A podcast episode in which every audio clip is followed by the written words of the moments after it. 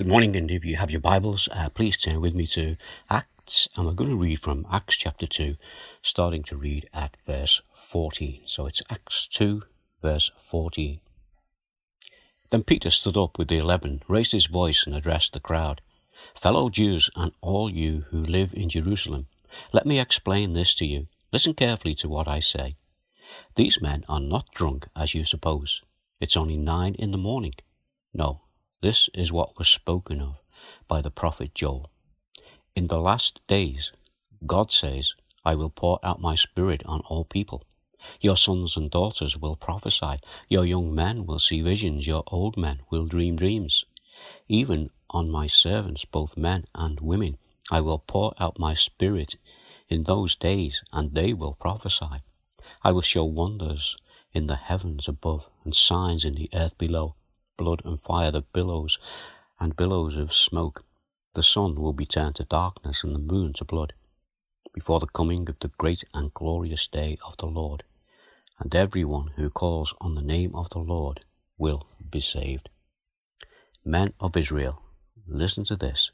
Jesus of Nazareth was a man accredited by God to you by miracles, wonders, and signs, which God did among you through him. As you yourselves know, this man was handed over to you by God, God's set purpose and foreknowledge, and you, with the help of wicked men, put him to death by nailing him to the cross. But God raised him from the dead, freeing him from the, the agony of death, because it was impossible for death to keep its hold on him. David said about him, I saw the Lord always before me, because he is at my right hand, I will not be shaken. Therefore my heart is glad and my tongue rejoices. My body also will live in hope, because you will not abandon me to the grave, nor will you let your Holy One see decay. You have made known to me the paths of life. You will fill me with joy in your presence. Brothers, I can tell you confidently that the patriarch David died and was buried, and his tomb is here with us this day. But he was a prophet, and knew that God had promised him an oath that he would place one of his descendants on his throne.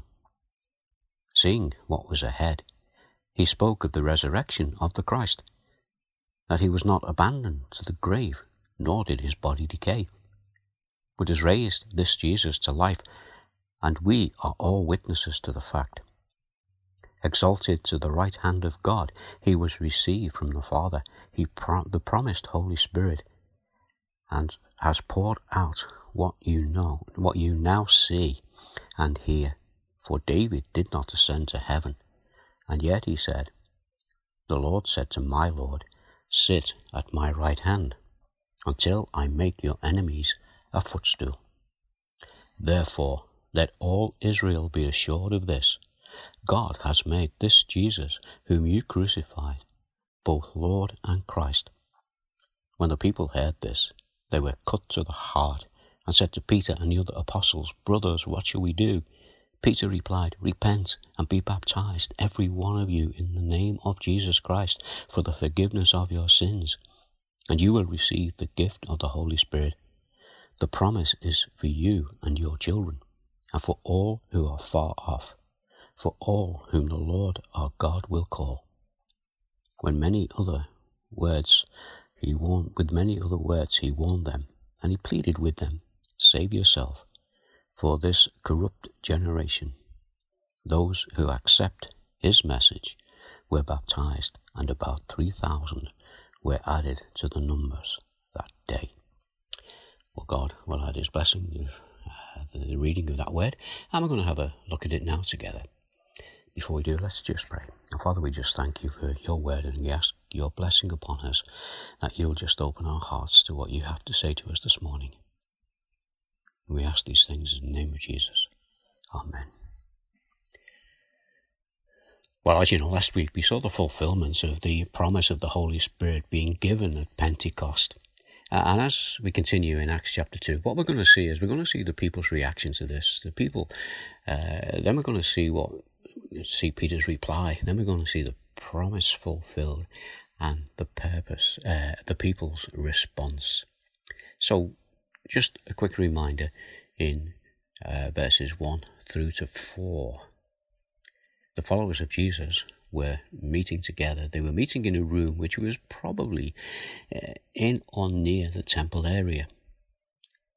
And they were there when the Holy Spirit came, and the result was that they began to praise God. So this morning we come to Acts two, verse five, first of all through to verse thirteen, and we see there the people's reaction. Now, they were staying in Jerusalem, God-fearing Jews from every nation under heaven. And when they heard this sound, a crowd came together in bewilderment, because each one heard their own language being spoken. And utterly amazed, they asked, "Aren't all these who are speaking Galileans? And how is it that each of us hears them in our native language? Parthians, Medes, Elamites, residents from Mesopotamia, Judea and Cappadocia, Pontus and Asia, Pythagoras, Pamphylia, Egypt and parts of Libya and Cyprus, and visitors from Rome." Both Jews and converts to Judaism, Cretans and Arabs, we hear them declaring the wonders of God in our tongues. And amazed and perplexed, they asked one another, "What does this mean?" Some, however, made fun of them and said, "They have had too much wine." You see, because it was Pentecost, Jerusalem was really packed with people. There were great crowds there, and they'd come from all over the world, or all over the known world. And it wasn't just the sound that they heard coming from this building that caught the crowd's attention. It was the fact that everyone could understand what was being said. So this group of people here in this building were declaring the wonders of God in their own language. They were praising God. So you can understand the curiosity among the people as more began to gather. And as they gathered, they were wondering who this group of worshippers were. They were wondering what was going on. And they would have been talking to each other. What's happening? Who are they? Who do you think they are? Then, amongst the crowd, the voice of the sceptics. They shouted out, "Hey, take no notice of them.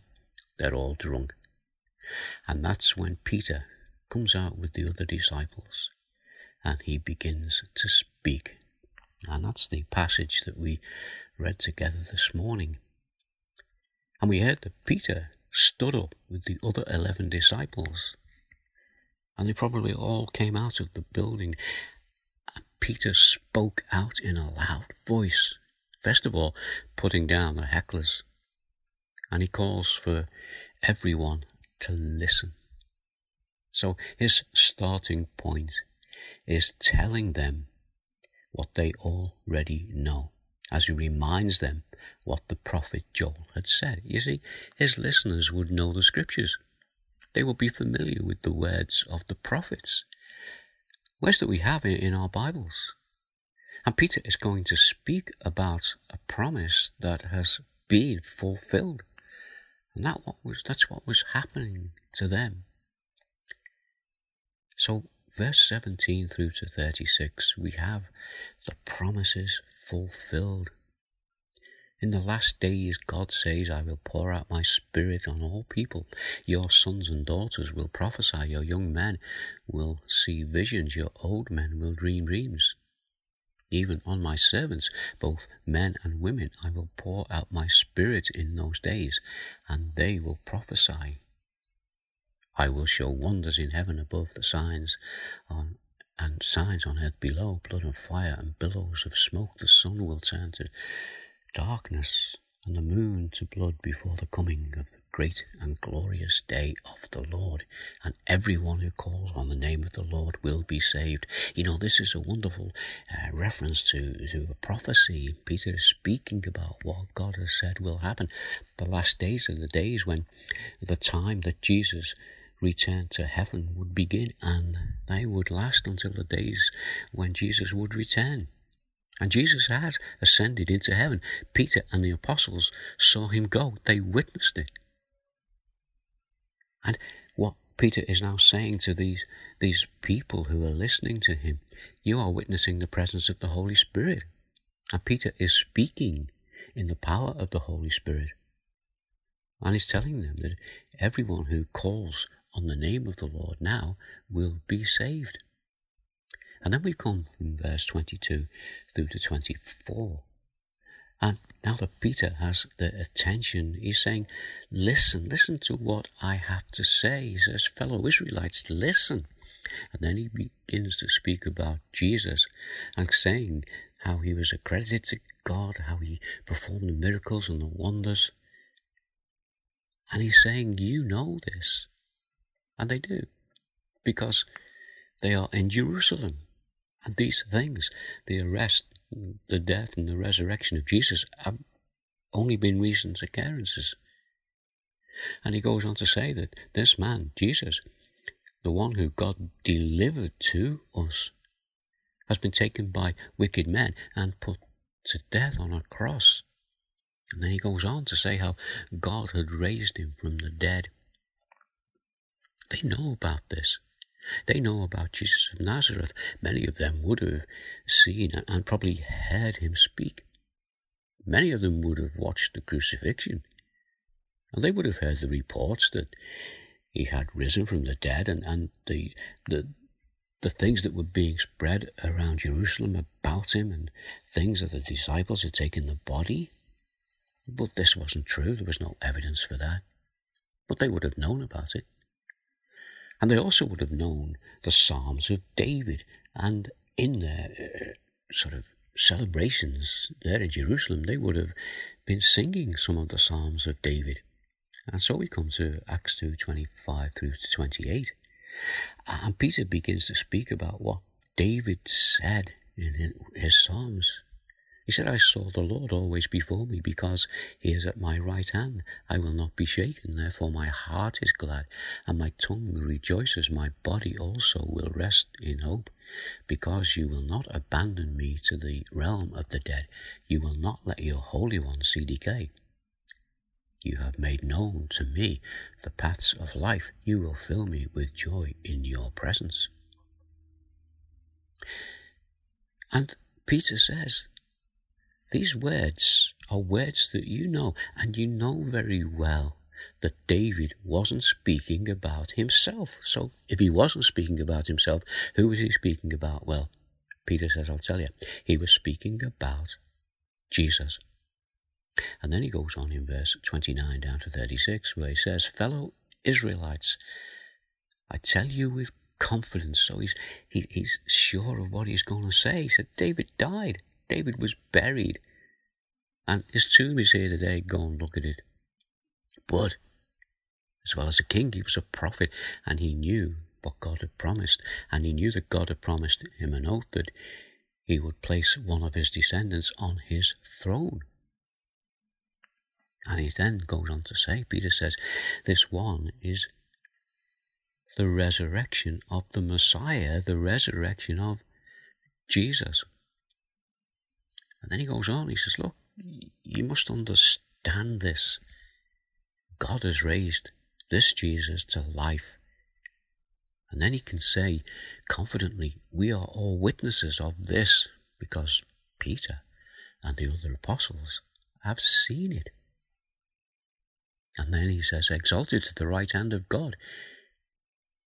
He was received from the Father, and the promised Holy Spirit, and is poured out, is what you see here. In other words, this same Jesus that you know about, and some of you who have seen, he has died on the cross, but he's been risen from the dead. And we've seen that. And we've seen him. And he's also ascended back to his Father in heaven. And we know, because we've seen that. And in addition to that, what you are seeing now, and what you are hearing, is the fact that the gift of the Holy Spirit, he has been given and is dwelling within us now. And it's really the Holy Spirit who is speaking to them through Peter. Peter has seen Jesus alive after his death. Peter saw Jesus ascend into heaven, and Peter is speaking by the power of the Holy Spirit.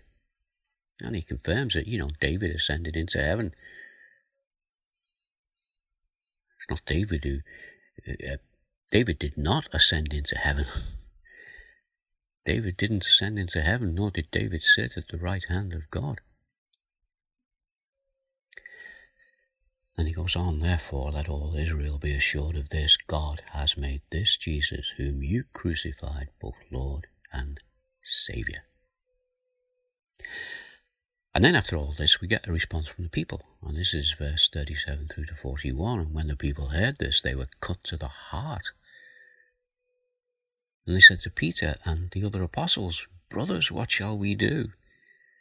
And then Peter replied, repent and be baptized, every one of you, in the name of the Lord Jesus Christ, for the forgiveness of your sins, and you will receive the gift of the Holy Spirit. In other words, you can have what we have. And then he went on, the promise is for you and your children, and for all who are far off, for all whom the Lord our God has will call. With many other words, Peter warned them and pleaded with them, save yourselves from this corrupt generation.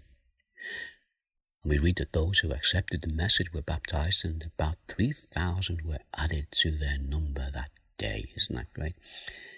And this is the work of the Holy Spirit. And you know, this message that Peter preached is the same message that is here for us today. It hasn't changed. Peter has told them what happened. Peter has spoken about Jesus, the real person, the person who they knew. He's told them that the prophet's words did come true, and Jesus did die, and Jesus did suffer, and he did rise again from the dead.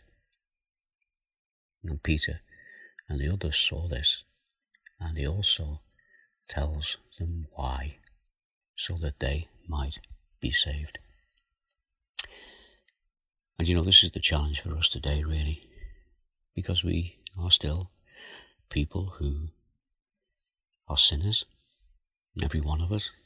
There's nobody who has not sinned against God. And because of that sin, we stand condemned. But the good news is that Jesus has died in our place. He's taken the penalty for our sin. And he is now at the right hand of his Father in heaven. And this is exactly what Peter was saying to them people way back then, two thousand years ago. And this is what he's saying to us this morning. Shall we pray? Father, we thank you again for the fact that we can gather around your word, and we just ask your continued blessing upon us, that we might rejoice in the fact that we have a Saviour. We have one who has gone before us, who has paid the price for our sin. And Father, as we gather together in his name, we pray that we might rejoice as they rejoiced way back then, and as people have rejoiced right up until this time, because they know that they have a Saviour. And it's in his name that we gather this morning. And in the name of Jesus we ask it. Amen.